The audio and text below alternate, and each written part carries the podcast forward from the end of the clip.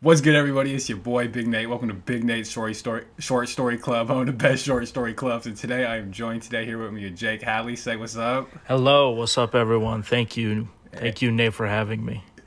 of course, yes, high honor. Uh, and today we're going to be talking about Cathedral by Raymond Carver. And um, I was not going to smoke before this, but then Jake busted out his his stuff. And in this story, bro, they they smoke dope, as they say. They smoking dope. So I, Yeah, in the spirit, yeah, in the spirit of of literature. Yeah. I think Raymond Carver would, would be remiss if I didn't at least take, like I said, take a ripper. He bro. would Get- approve. Get, my mind right. So, um, live on the air, here we go. Very nice, very Okay, scholarly. Yep. Yeah, yeah, yeah. You can't see, but I just took that. I just took that hit with such distinguishment. It is, yeah. It looks like an author photo. I'm looking at. It- yeah, true. Like you know, that you know, on East of Eden, the Stein, uh, the Steinbeck picture where he's smoking that cigar. You know what I'm talking about? I do. I actually, I'm actually now that I bring that up, I have a whole vision where I reproduce that with a, with a with a blunt. But anyway, so now we we've I've said I've said too much. I've already revealed too much. um, but okay, real quick, we're gonna do uh opening segment, which is what book are you reading right now? Why did you pick it up? And um, what are your thoughts on it so far? You you mean outside of the story I'm I'm working on now or reading now? Yeah, yeah, yeah, yeah. I would say just a book. I, this is what I was afraid because our our boy Jake just started teaching and um, it's pretty hectic. So I was afraid you're like yeah, English though. He's teaching English. Yeah, I am. Yeah. So Um, which means I'm I am reading To Kill a Mockingbird right now for the first time Oh, nice. since you know um, since probably middle school, eighth grade myself. So honestly, it's it's nice to remember why something is a classic, and since I'm teaching it, like I get to see like the kids that really enjoy it. You know, I have kids that like already finished it and all that, which is Dang, really cool to see. But yeah, Is are you liking it better this time around, or um, is it one of those things you revisit and it's like yeah, it's cool because I can apply like the lessons in it to Mm-hmm. today and like kids relate to it. I, I mean like kids are even my 8th graders are more socially aware now. Yeah. Like definitely than than I was. yeah, You know? yeah, yeah, yeah. True. Because low key isn't the book kind of in a weird way like woke? Isn't it kind of on like? I mean, yeah, Like- definitely when you have like the main character basically like taking on the racist mob in this small town. Yeah, and addressing the N word was very important too. yeah. You know, when we started the- reading it. Wait, what did you what did you resolve? What? The, I mean, the idea the was? I'm I'm not saying it in my Right, okay, classroom. right, I think right, that right. would make me uncomfortable and everybody else. Yeah. But And wait, what did they what did they have us do? Do you remember? Uh, we went to different wait, we went to different middle schools, right? Or high schools? No, def- sorry, not high school, but I think I read yeah, it I in- read it in eighth grade, and I honestly cannot remember. I want to Yeah, say she maybe. I wonder what it. they did, bro. Yeah. She was damn. an old, old traditional white lady. But I, my thing was, I just we just talked about that it's reflective of the time and it's there for a reason. That doesn't necessarily mean I'm gonna say it, right? Because it's yeah, still socially charged, but it, it serves a purpose in the story itself. Yes. Yes. Yes, it, it would be disingenuous kind of not to include that word at that time in that place. Um, Absolutely. that would arguably be whitewashing. But okay, cool. So it sounds like you're enjoying it though. I am. And Okay, I'm, nice. I got to start on Fahrenheit 451 because I'm teaching that too. And it's cool to revisit classics, but I'm definitely going to be trying to introduce some new new shit next next year. Hell yeah, rock, rock their world. Might be teaching a gothic lit class. Oh, so that would dude, be cool. that would be sick. That would be so sick. Yeah, I'm working on that. I love I love all things gothic, but um, okay, nice, cool. I'm reading Paradise Lost still. I'm gonna be reading Oh. that for a long time. Yeah. It's fucking good, dude. It's good. It's better than I thought. Cause um, like John Milton, I thought it was gonna be boring, stuffy, and like, and it low key. It, it- I mean, it, no, it's actually not, bro. It's the language that's hard. I, it takes me a full hour. It takes me a full hour, dude, of like reading coffee. I sit down, highlighter. I'm taking like a little bit of notes and stuff, but dude, it takes me an hour to read about eight pages. That's about how like I'm taking this thing slow, but it's nice to do a deep dude because it's fucking crazy, dude. His descriptions of like these like six winged angels and like the chains of rivers of fire and, and hell and like like paradise Eden with um Adam and Eve just like bliss dude like he, he gets the descriptions of those like crazy it, it shit is wild It's crazy. uh, biblical imagery can be like terrifying and grim. yeah it's awesome like the Book of Gothic Revelations. Exactly, the Book of Revelations is just hardcore. Like it's, I mean, it's metal as fuck.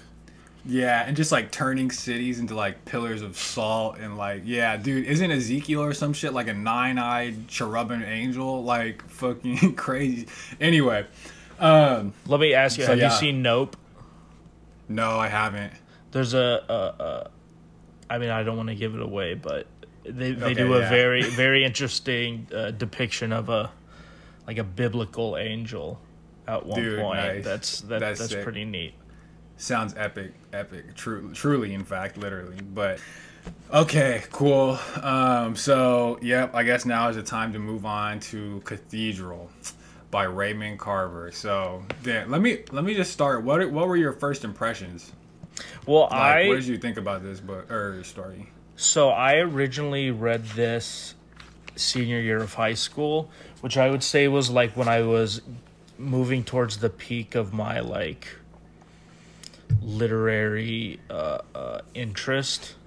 You know what I mean? Like I definitely in college obviously read a lot more diverse uh, uh, stuff that I enjoyed, but like I remember reading this story and really a lot of short stories at that time because there's something interesting about short stories and that they're almost like lessons and um, like yeah. by definition they have to be contained and have like a whole sort of like because it's it's like a story. There's got to be like just in general of course but like there's got to be exposition rising action. There's got to be a conflict and resolution all within and it's got to be good for it to be a good story all in like whatever 10 15 pages so right and they feel Um, it feels more impactful sometimes that way Yes, it does. Yeah, because it kind of cuts out, dude. I- We have to read fucking Borges, bro. We have to. But he he said he's like famous short story author, like one of the most famous. And he says, um, he's like, he's like, I would never write a fucking novel. He's like, it's so much fluff. There's no reason you can't. Ex- There's like, he's like, I've never read a book that couldn't have been explained with the same concepts and ideas in like ten pages. And he said it's like a tedious, terrible thing to write a novel because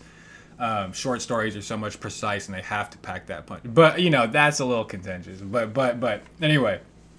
But yeah, what was your what? were- Cause, okay, I Oh, so, read. yo, so yeah, it was yeah. just pretty trans like it's a transformative story like for the characters and for me Mm-hmm. it was i remember feeling like somewhat uplifted in some ways and now when i read it i feel the same way but it's because i s- almost see the world from uh not that i see the world but i understand better who the narrator is you know like as a person like he's we'll get into it but he's a dick you know what i mean he's pretty yeah, he's a, he's a dope. He's a fucking dope. It's hila- Yeah. he's actually hilarious, and I think actually that's what makes the story so impactful because you see how he is, and then you see what state he's in at the end, and it's just like, okay, wow, you even managed to like get um, him feeling feeling like this. But yeah, no, this was a story where one of those that I feel like is just like pleasure to read, where it's like you close it,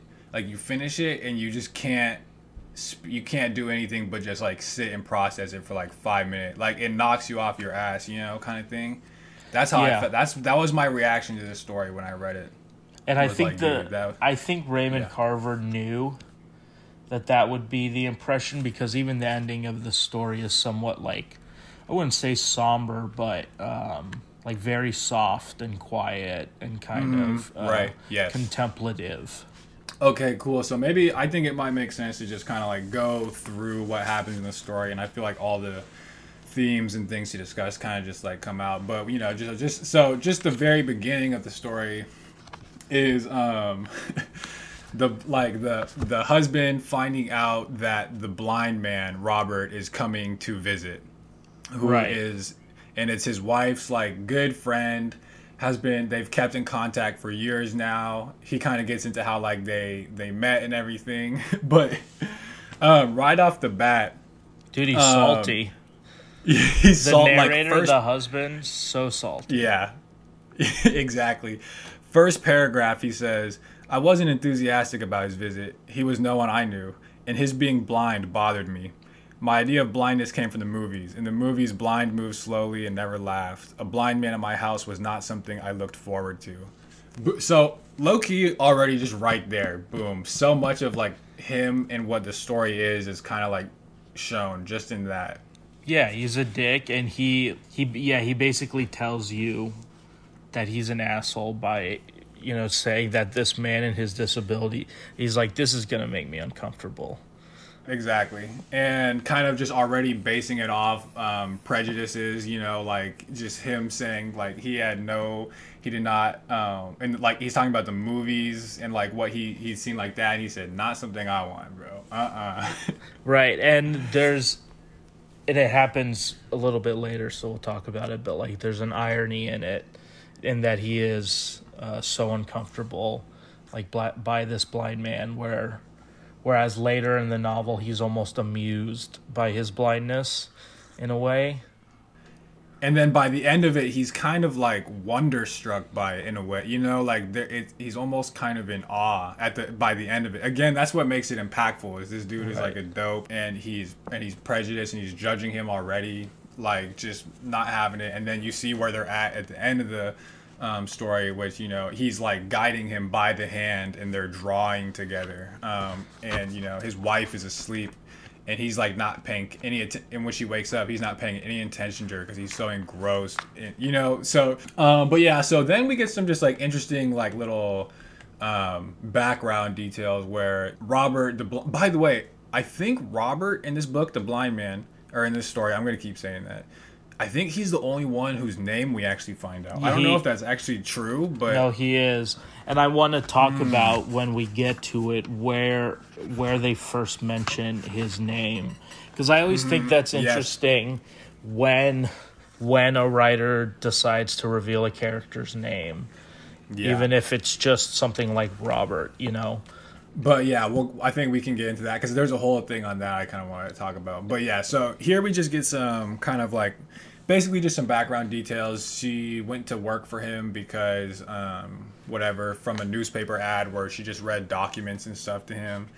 And yeah, they're just kind of doing their thing and they keep in contact. And there is like that kind of interesting scene where he mentions that the wife on her last day um, Robert, the blind man, asked if he can touch, if he could just like touch her face, Right. which was interesting. But just again, and I feel like that's something that's gonna crop up to me is like something about being blind, and I actually don't think it's just being blind, but something about like th- that makes people puts down like a level of barrier towards like intimacy like you you kind of re- you feel more vulnerable and you reveal more stuff to i feel like someone in that um in that state well, and So, yeah, the, we got- the narrator Yeah. is he's he seems a bit weirded out by it, Mm-hmm. you know. Uh, very weirded out at some point he said he said like he's describing his eyes the blind man's eyes he says creepy Yeah, Uh, absolutely. yeah, exactly. And it's weird because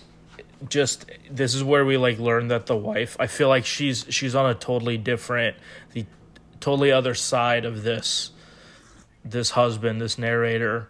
Whereas he's kind of a dope. She seems, you know, she seems a more intellectual type. He says that they she she wrote a poem every year or two, right? Yeah, like she recalls yep, this exactly. experience in a positive light, and he's just he's weird weirded out. Yeah, yeah, he's like um, strange. Yeah, um, and this is when the wife was with the um, whatever her ex her ex man. Um, yeah, the officer in the military. Yeah, and this is where the wife, and it's almost like I don't know quite how to put this yet, but the wife um, talking with the blind man throughout the whole thing. It's almost like it's like not like a kind of therapy, but it does seem like she kind of dives pretty deep into making tapes for him during her time while she's with the husband and being stationed from base to base to base. Um, because even the husband says that at some point, um, he said like next to making a poem, sending these tapes was like her favorite thing to do. So you know they have like this intimate friendship going on throughout Yeah, that whole thing. Yeah, the tapes. Uh, I hadn't thought about them as therapy, but it is. It is very much like that, and we never even learn who this, like, what this old man does. This blind man, you know, it really much of who he is. Like he's, yeah, he's just like this outlet for the wife. It seems, um, at the beginning. Yeah, and then, and this is also when the wife we find out kind of from left field was she ends up at some point she kind of can't take it anymore and commits attempts uh, suicide. Like eating all the she eats all the pills in her medicine chest drinks a bottle of gin and passes out in the tub. Yeah she and she she can't handle the moving around. And yeah just life like as a military wife. And i don't it's interesting because it it's their relationship her relationship with the blind man isn't romantic. But in this mm-hmm. way it's like he he provided her the support you know that her her, yeah. her husband could it's like what what is it like emotional cheating and I don't know what it is, but something, and I think this was kind of getting to what I was talking about earlier. It's like something about his being blind almost implies a greater degree of listening. You putting more stock into like listening and conversation. So the tapes can kind of be a really, yeah, like kind of just like powerful thing. And she might be willing to be like, you know, if her husband won't listen and she can't find a friend, this is, this could be doing a lot for her. And I don't know um, if I'm reading too much into the blindness too, especially at this point. But mm-hmm. there's, you know, there's like something, something to blindness and like wisdom for some reason yes. in media. And yes. like I'm just thinking about like the Oracle of Delphi, even in Greek myth, right? Where um, you know, there's I don't is she blind? Well, either way, there's always this, even you, yeah. in movies and whatnot, this idea uh, that you know, uh, blind blindness somehow leads to to more wisdom and emotional depth and and all that. Being being quote unquote deficient in one area makes you compensate in other areas, um, right? Kind of thing. Which you know, actually, just you know, not to go on a fucking science rant, but um, people that are blind, I don't know if they're born with it or if it has to be after they um, after they're born that they get it or if it's both but you got all this area for visual cortex. And things like other regions of the brain like related to sense perceptions will actually take over the visual cortex since it's not getting any information. So it's like auditory cortex or somatosensory cortex for instance might take over the visual cortex real estate and actually give them like enhance i mean not you know like i don't know what that actually translates not like daredevil you know what I mean? Yeah, like... yeah, exactly. so yeah, okay, we're just kind of that's just kind of some like you know background stuff, but this is all leading up to you know the wife bringing home Robert, the blind man. Right. And then he arrives. Basically, he comes and the wife is all excited for. They're all excited to like kind of see each other, but the husband again is just kind of like he's he's upset about it. yeah, he's not looking and, forward to it. Yeah, because you know, in some ways I understand because like I don't want it. I don't like people coming over and staying at my house. Yeah, yeah, yeah, exactly. But yeah, he comes and he keeps referring to him as like this blind man, like blind man. He turned his blind face toward me and he like put up his blind hand. You know, it's it's like stuff it's like stuff like that. And there's a part actually where it's it's some it's revealed or his name is revealed at some point during this conversation, but he hears it's like I saw it, it's like in one of his li- in one of the lines in here, it's like he gets introduced um, to his name, and then in his head, even though he's just been told his name, still refers to him as the blind man. You know what I mean? Like right.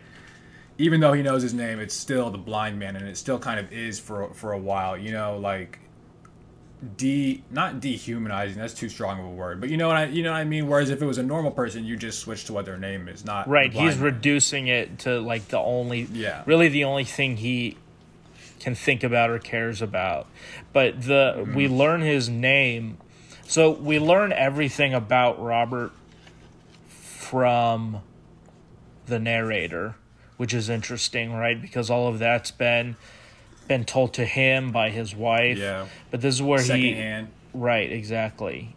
And we learned that Robert had a wife. In fact, that's why he he's coming to visit. His wife has died recently. Yeah, which by the way, Yeah. By the way, real quick, bro, he, he even the narrator at this point, he's like a blind man married. Can you imagine that? Like he's like, how crazy is that? He's like, you can't even.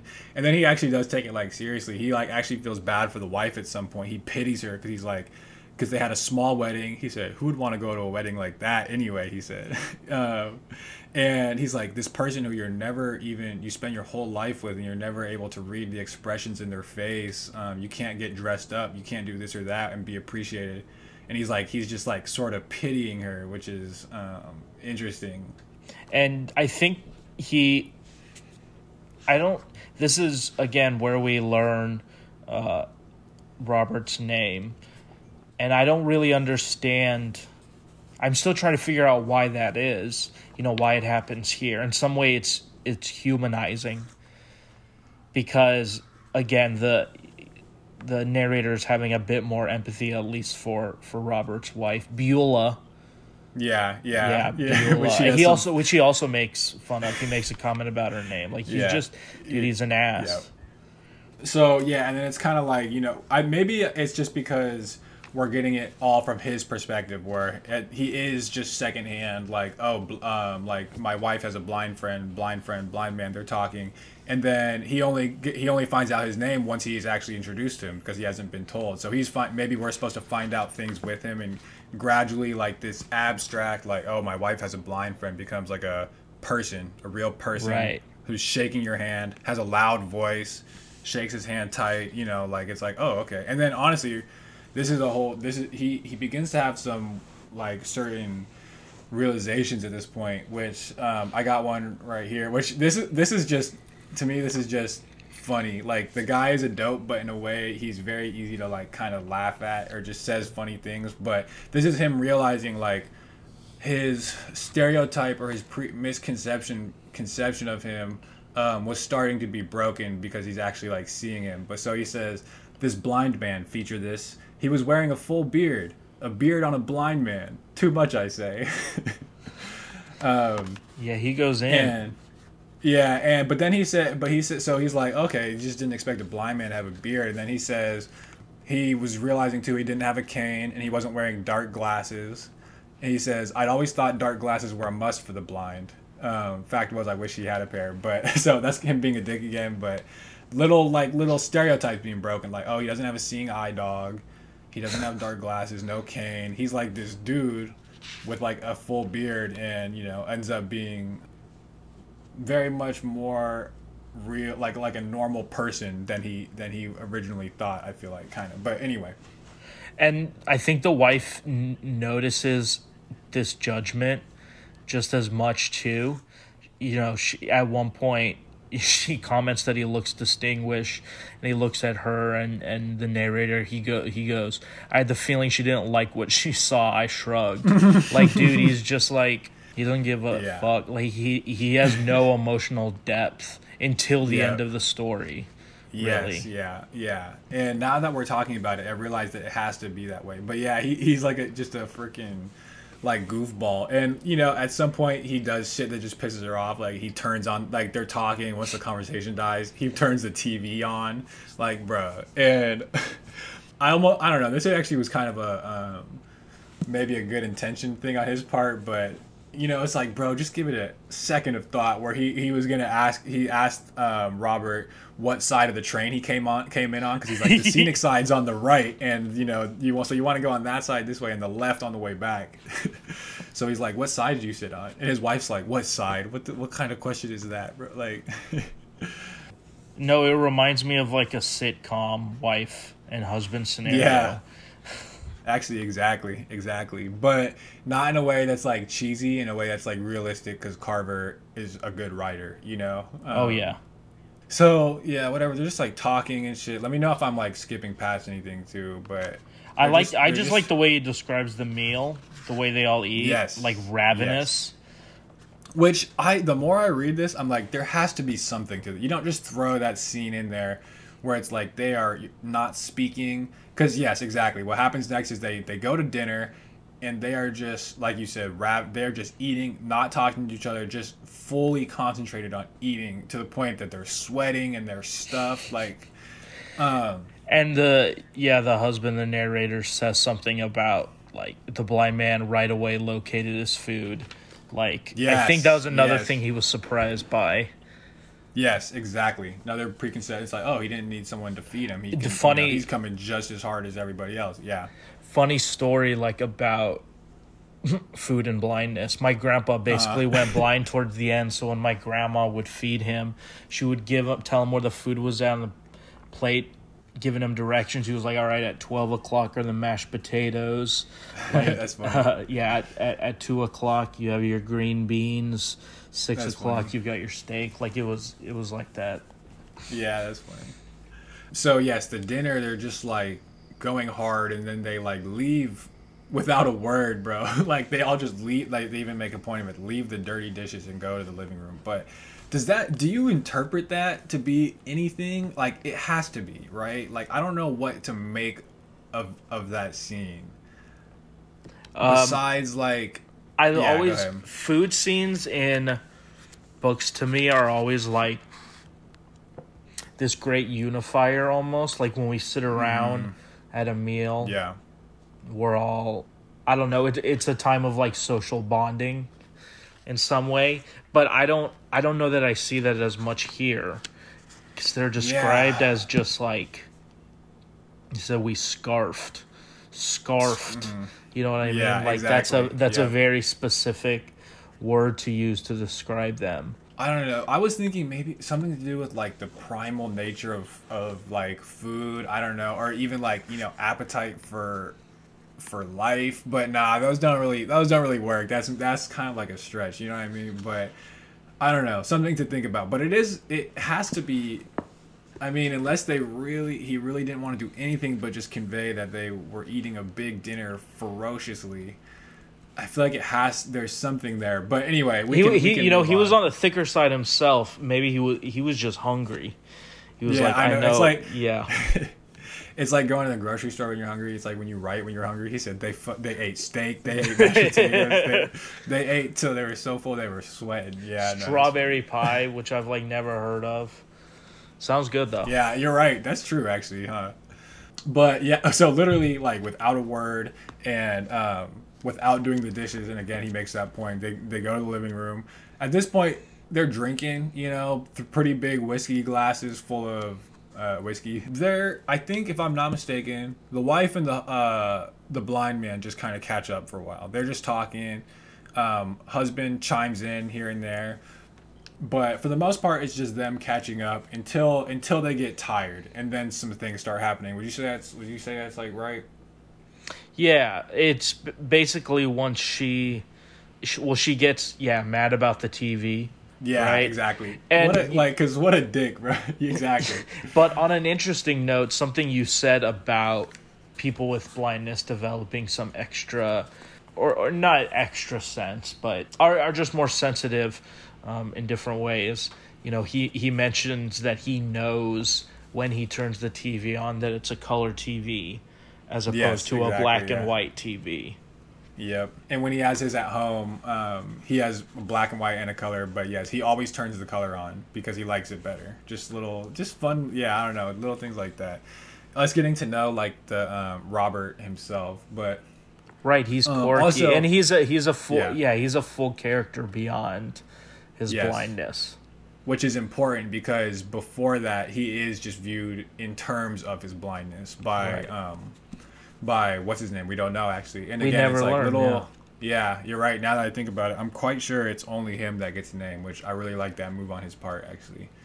It's funny too because the narrator seems like annoyed when they're talking all about Robert. He's like more talk Mm-hmm. Yeah. of Robert. Robert had done Yeah. a little bit of everything. It seemed regular blind Oh. jack of all trades.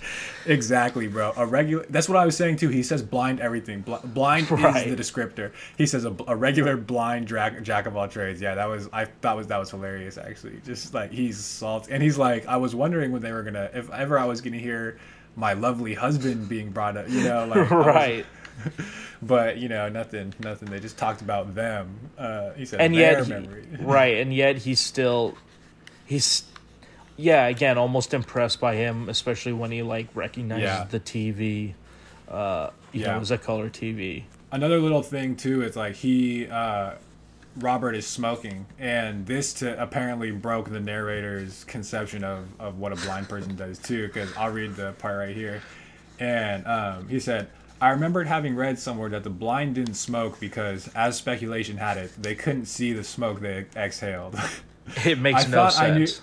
Yeah, I thought I knew that much and that much only about blind people. But this blind man smoked his cigarette down to the nubbin and then lit another one. This blind man filled his ashtray and my wife emptied it. So it's like, oh wow, this blind man, no cane, no seeing eye dog, no glasses. He's smoking, you know, he's smoking cigarettes. He's got this full beard. He knows where his food is on the plate. Like, Yeah, he again almost impressed, right? Mm-hmm. But not quite to that point. He yeah, he isn't quite to that point of realization where he's like, "Damn, I'm the asshole." Yeah, but he's at least noticing some individual elements about him that like are not related to like his blindness or at least breaking his conception of what he thought it was. But yeah, so that goes on for a while and then um, the wife actually goes up to change into her clothes and then um, they uh, the narrator he basically sparks up a doobie, bro. He he's he's got his doobie right here. It's ready He's, yeah, spark. he's like, "You want to smoke some dope?" You know what Yeah, I mean? Yeah. Yep. And then the wife comes down and she's like, "What's that? What's that smell?" He says, "We thought we'd have us some cannabis." like, he's just he's just funny, bro. But yeah, so, and then she joins the circle too, bro. She she gets in rotation. Well, the the best part is that is that she she asks, she goes, "Robert, I didn't know you smoke." He said, "I do now, my dear." Yep, I know. He said there's a first time for everything. Yeah. Dude, his wife died. He yeah, he's yeah, he's having the time of his life now. Yeah, which also just this one this one's kind of out of left field, but before I forget, one thing we're revealed about Robert too is he's talking on, he's a ham radio operator cuz I was going to say that reminded me cuz he's trying new uh-huh. things. It seems like he has a very he's very much a go-getter in life still where like he's also a ham radio operator licensed guy and he's had conversations with people this is again like kind of reliant like com- when you're blind you i don't know if this this might be a stretch but it's like you can't read facial expressions and, or whatnot so you kind of have to put more stock into conversation so you can have these like one-on-one intimate conversations like he does with people around the world they're like he says if he went anywhere in the world basically or so, all these places he'd have a he'd gladly have a place to stay um, He's like a man So- of the world without ever having traveled it. It seems. Yeah, yeah, and I think too this is gonna come out with with the narrator, where eventually he kind of like releases himself to Robert too, and kind of puts down his social barriers, and they again they have this very intimate experience. It's something about Robert. There's something almost almost enchanting in his ability to like speak and listen. You you know what I mean? Like, is that making sense? Oh yeah, uh, and he again is initially creeped out. He comments on his eyes, so there. Yeah, there is this. Um, he he makes Robert seem otherworldly in a way. Right. Like it's very. Um, it's a life changing experience, as we'll see, but it.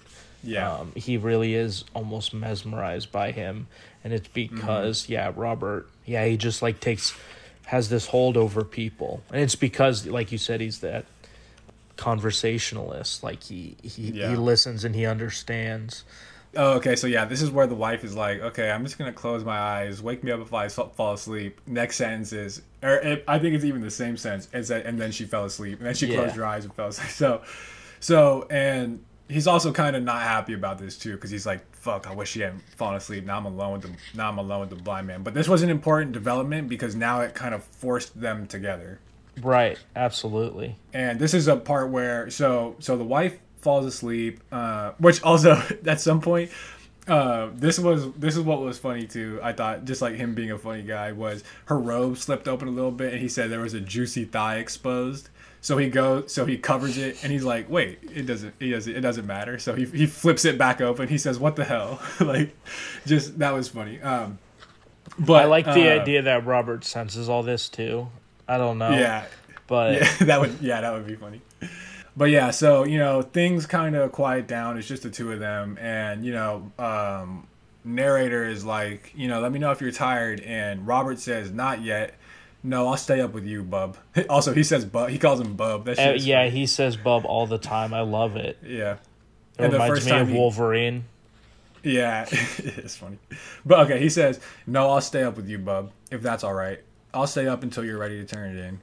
We haven't had a ch- we hadn't had a chance to talk. Know what I mean?" Um, which I'm doing a bad job reading it, but you know he's easing his way into like you know they've been very acquaintance level, but now he's like you know if you know if it's all good with you, if you want to stay up, I'm you know I'm happy for the co- I'm happy for the company. He wants to break the ice. Yeah. exactly, literally. and Um, he he honestly i mean again there's this thing about his blindness that allows him to break down barriers in a way. He Yeah. you know he the way in which he came to know the wife's face by touching it you know um and which you know he couldn't do if he was which he couldn't do if he was blind or if he was not blind you know what i mean? It's only because he's able to. Um but yeah the way i was kind of thinking about this almost is like you know have you ever had the experience where it's like you for some reason are with a stranger and for some reason because you know like even maybe at a party or something because you'll never because you know you'll never see them again you have like a level of intimacy where you'll like tell them things you don't even tell normal people like do you know what i'm do you know what i'm talking about yeah no i know sometimes i think of it as just oversharing yeah and then i too, feel right? bad about it afterwards but Exactly. in but this- sometimes it's legit. it's therapeutic and it's just like yeah it's you know it's just bouncing your thoughts off some random Yeah. person whose really opinion you don't care about but it's nice to talk Yeah. to somebody and I feel like something about and this isn't quite right, but something like this, where something about being blind almost gives you talking to them a level of like anonymity, anonymity, whatever, anonymity, Anony- um, anonymity anonymity, anonymity of like you being able to be more vulnerable in front of them. Like whatever it is is going on with the stranger, I'll know I know I'll never see you again. It's like because I don't really know you, I can do this. something about that. I, I don't know. Seems like seems like it's at play, but and that he thinks the same thing about Beulah, Robert's Yeah, wife. yeah, He's like, how could he, she even she even love him, you know, Hmm. and everything, knowing he he would never see her, and all Yeah, that. yeah. And for but for the for the narrator, it's a, it's a whole other thing, Mm-hmm. right? But so they kind of chit chat or whatever, and then they kind of fall to watching the TV. And this is where the cathedral stuff starts. This is kind of where I feel like the crux of the story starts kind of taking place. Where, if, if I'm not mistaken, so like they've smoked the doobie, they've they've got drinks in. I think that's kind of important because they're feeling loose. And this guy who maybe or normally might not open up, but anyway. um so they're watching a program on cathedrals or something and uh, like basically just showing them different cathedrals of the world and um, at some point they're just like showing they're just panning images of it or whatever so the author or the narrator is like i felt like too long went by and i had to say something and so, something somewhere around this time he asks he begins to like kind of like genuinely wonder he's like do you even know what a cathedral is like like when I say cathedral, does any does that mean anything to you? Do you have any idea what we're talking? Like he says something like that. Yeah.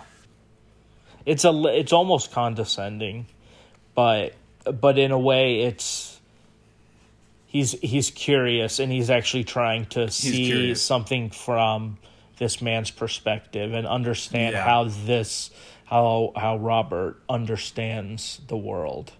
Exactly. It's like it's like he's finally for the first time beginning to think about Robert as a person, and when he does that, one this is it, you're right. It's almost almost like condescending, almost almost like childlike, and he's Yeah. almost he's just like curious to see how it actually works. He says, uh, he says here. Then something occurred to me, and I said, Something has occurred to me. Which, again, dude, just a dope. He said, Something has occurred to me. Do you have any idea what a cathedral is? Uh, what they look like, that is? Do you follow me? If somebody says cathedral to you, do you have any notion what they're talking about? Do you know the difference between that and a Baptist church, say? And it's like, low key, I had I had just recently he just left the lab, but um, shout out shout out David. But he was our lab manager, and um, David is blind. And I was low key. I realized this while I was reading this. I was kind of doing something similar to to like what he's doing, where I'm just kind of like asking questions. And in that conversation, because I'm just like, what? So what's it like when you? Because one of the things I asked actually was like, what are your? Do you have any favorite sounds? Like, do you have some sounds that you just like that are just kind of like beautiful to you? That's that's what I asked and he said one of them is biking in the forest where it's like you can hear the chain of the bike turning and it's all hushed and everything and it's like dang that's crazy That's, but i was kind of yeah, that's insane. That's like a view of the world that us seeing people would never would never have. Really. Yeah, yeah. And and this is him kind of I think a- asking, being curious about his experience. Um, also, too, when I when I was talking to the um, to David, he said uh, he said that he's actually very much a visual um, learner, like some, something like that. But visual to him is like tactile. Like he can almost. I think he was saying. I kind of forget, but. I think he was saying you can almost like picture textures very well, something something like that. So anyway, Wild. I thought that was like a, yeah, exactly. Um, I thought that was like a pivotal experience because he kind of has like an epiphany. In fact, it, it's just worded in his like dopey way, but it, it actually is kind of like an epiphany. He says, "Then something occurred to me," and I said, "Something has occurred to me," but that is his that is his turning point. I actually um, I actually feel like And this is where he So, starts yeah. to describe where the blind man. I think this moment's funny, right? Because the narrator is asking him, you know, do, do you know what this looks like? he and he tries explaining it, and he's like, kind of reminds me of an aqueduct, and he's like, "Wait, do you know what an aqueduct is? Right. or vi- viaduct, whatever." But I also yeah. think this moment is funny in a way because the uh, the blind man sitting there, right, and these things are just flashing on screen, and Mm-hmm. there is this moment, right, where he's like, "Hmm, I wonder if he's bored." You know what I mean? Yeah, Like- yeah, yeah, exactly. Like I just realized he's not he is not seeing what I am seeing right now. Like this is Mm-hmm. he's we're sitting he's sitting in silence. Uh, and I think that's what prompts him to even um, start talking in the first place because he's like, "Shit, I should, I should say something." Because he's just, what is he just sitting there? Yeah, exactly. And the first thing he does is start describing it, which I think it well is does Robert ask? I can't remember. I don't think he asks in the beginning. I think he just starts. Maybe this is when he did it actually, but it starts explaining it because it's like a quiet. It's just like panning um, images of cathedrals and it's silent, so Robert doesn't have any clue of what's going on. And after, and then he and it's funny. He's like almost awkward, uncomfortable. He's like, I felt like I should say something. Like it'd been a while since he like anything was coming from the TV. He's probably confused. So then he starts, I think, describing what what he's seeing. I don't think he asked, but yeah. And then as he's de- you know he's describing, uh, I like the line. He, Robert says skeletons. I know about skeletons, right? And then which is That was hilarious. I thought and I also thought that was funny. hilarious. And then, which I this later, shortly after he he asks about the paintings in the church, and he goes, "Are those Yes. fresco paintings?" Yes, brilliant, dude. Literally, brilliant. He has familiarity with the world, and he like he he can contextualize things right, and almost like he has all this prior knowledge to help him imagine what this is like. and he's almost like you know, seems like strong to say, but almost like thirsty for life. You know, he's always trying to learn new things. He's always trying, um, like probably like different. You you get the idea. Then he's got the ham radio. He's he's done so many things. He's still had a very colorful and illustrious life. He hasn't let the the blindness hold him back, which is kind of. Um, I think surprising to um, the narrator too, just in general. But you're right. He said, "What kind of paintings are they? Frescoes?" that was that was funny. And then kind of what ha- so let me know if again if I'm missing anything because I'm afraid I am. But then then after a certain point, they kind of like they're like they're like all right let's cut the crap. And he's like let's he's like let's how about you draw a cathedral for me? Why don't you? He's like would you mind drawing it for me? It, it's something like that. Well, Yeah. I the only thing that I would, uh, you know, want to mention there would be like how he describes, you know, as if he's religious, because he's Mm. describing the the cathedrals as Yeah. you know reaching towards God. So he he's starting to ask about Robert as a person, not Yes, a blind yeah. man, not simply Exactly. a blind man, right? But you know, so asking something a little more personal. Yeah. and he's starting religion- to feel yeah. this this moment is you know one of connection or or even intimacy And the religion thing is interesting because I don't know. I can't help but think the end of the story had almost it almost had the vibe of like rel- this is too strong. I feel like of a claim, but it almost had the vibe of like religious, spiritual experience. The the end the end of the story with him and Robert. So that's just kind of interesting. But you're right. He totally asks about the um, the religion thing. I remember my um, senior year AP English teacher, AP English Lit. Shout out Sheila Novak.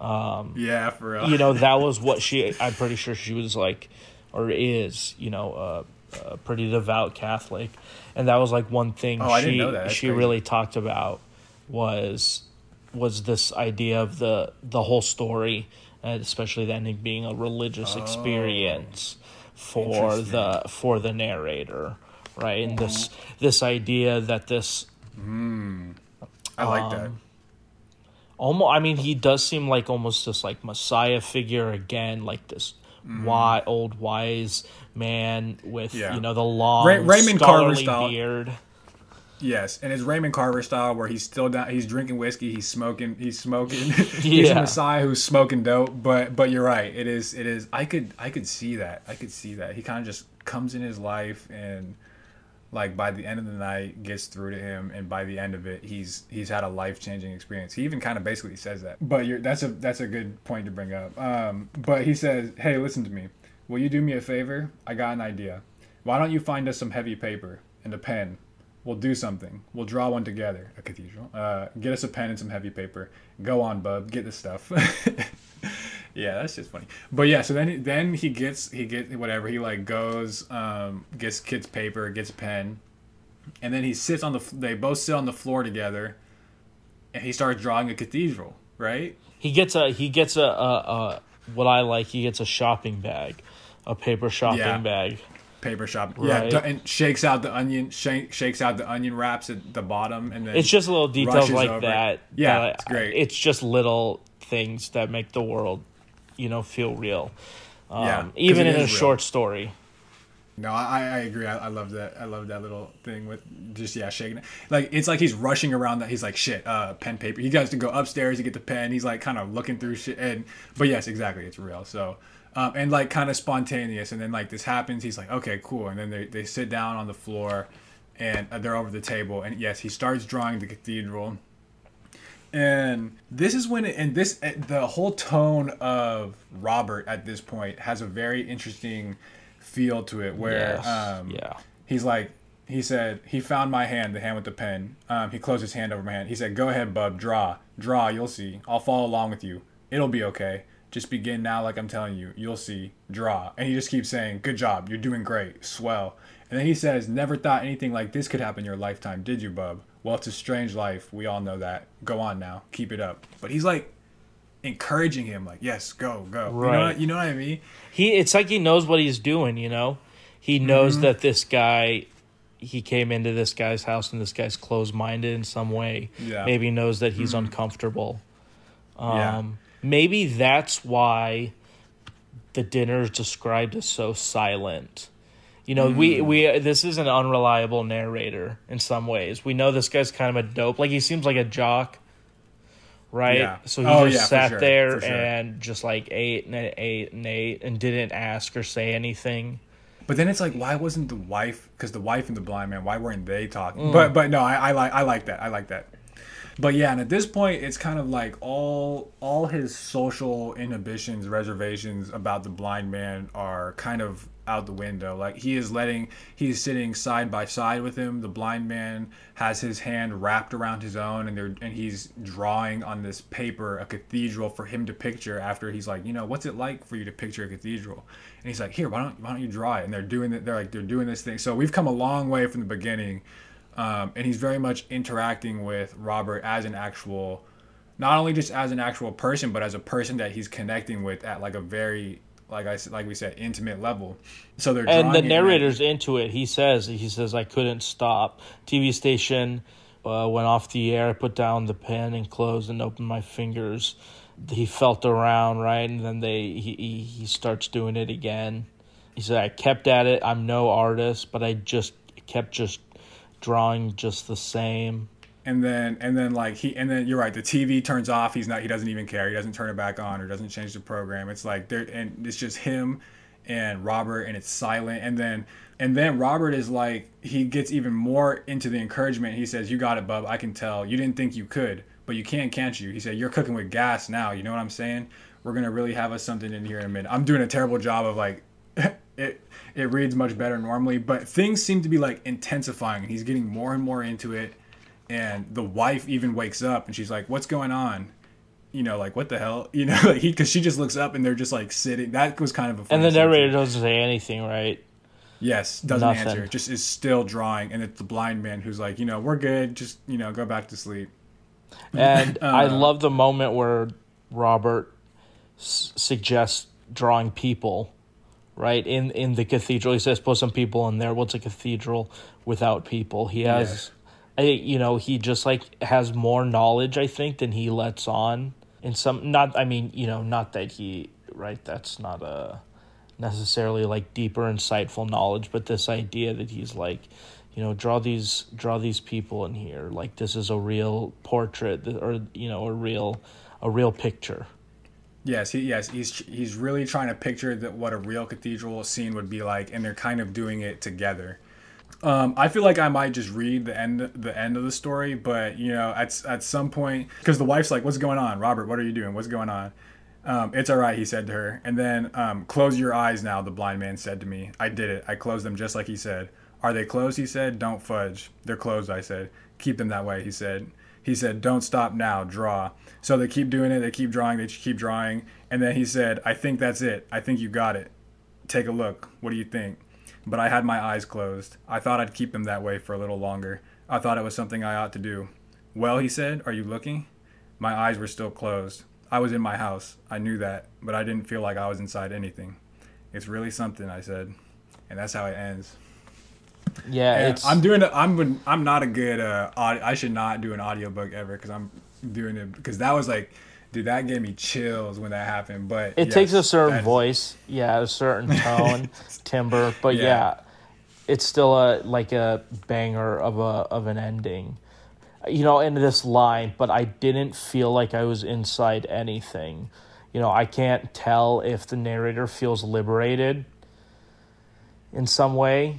I was even interpreting that a little bit like he was almost more so taking the perspective of what it might be like for Robert, who has doesn't have any conception of like not like of space, but like you know like of visual being within a room, things like that. He said, "I knew I was in my house, I knew that, but I didn't feel like I was inside anything." Almost like, and again, he's got his eyes closed. Like this is he's trying to he's even after he's told him to open it, this is him kind of experiencing it through like Robert's Robert's point of view in, in a way.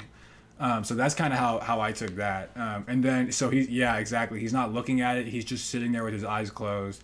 And then he says, like, it's really something. And it's like, you know, like you can tell he's kind of in awe and he's, he's like in wonder at this experience that he's just had.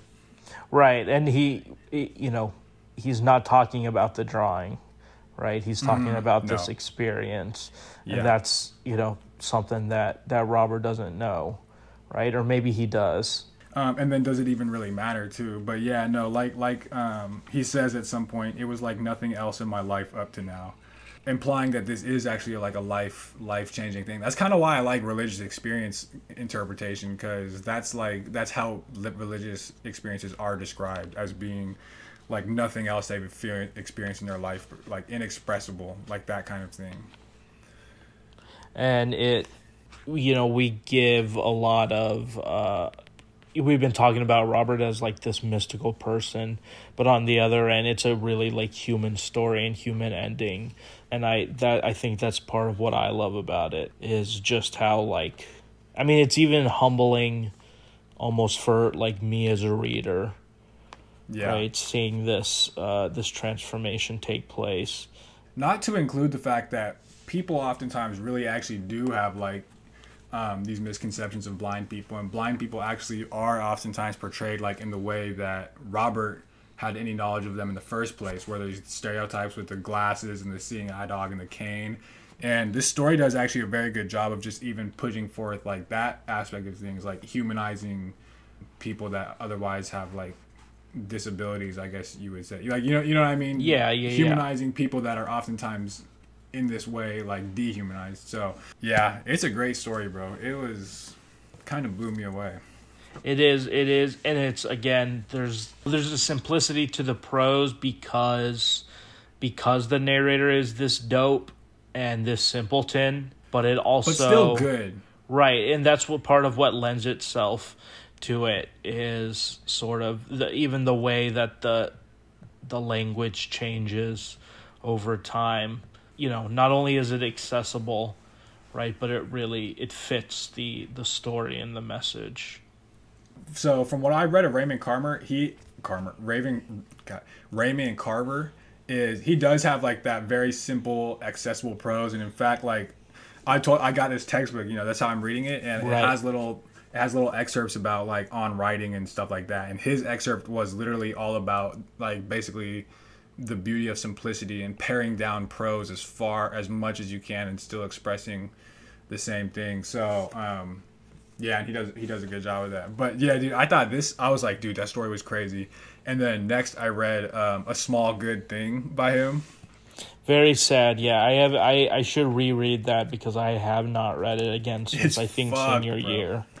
But it's, I think it'll. I think it will. Or since I, I read this book, I I read. Cathedral. Yeah, I recommend that one too. That one's fucked. Yeah, I was like, okay, but um, did you have anything else more you wanted to say about Cathedral?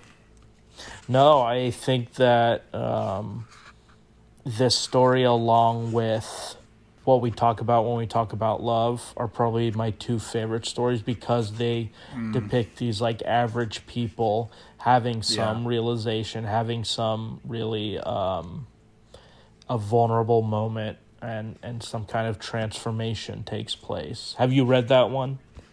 Uh, yeah, I have actually. Yeah, uh, that was a, that's a really good one too. Uh, but yeah, too Raymond Carver, as I understand it, was all like blue collar in his life. You know, like he was like a hard, like kind of like a labor worker kind of thing. Um, and I think that's partly why he writes so much from the perspective of like everyday, ordinary people.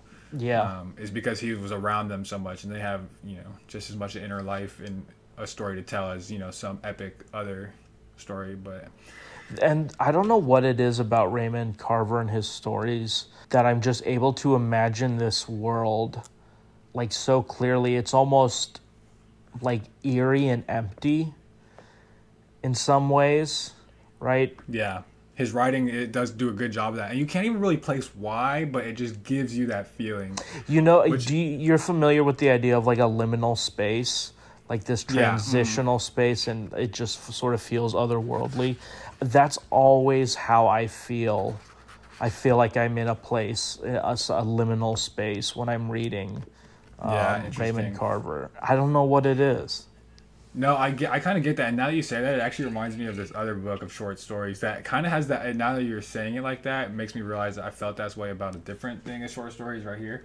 Uh, you are not a stranger here, Adam Haslett, which got Oh, National Book Award finalist. But for a book of short stories, I feel like to be a, even a finalist, that's you know it's a good book of short stories. Sure. And Pulitzer yeah. Prize and Pulitzer Prize finalist. So um, same vibe, same vibe. Where just in such short amount of time they're able to create this whole like world. But okay, well, um, I think with that we conclude a wildly successful Big Nate Short Story Club um, episode. So thank you for watching Big Nate Short Story Club, home of the best short story clubs.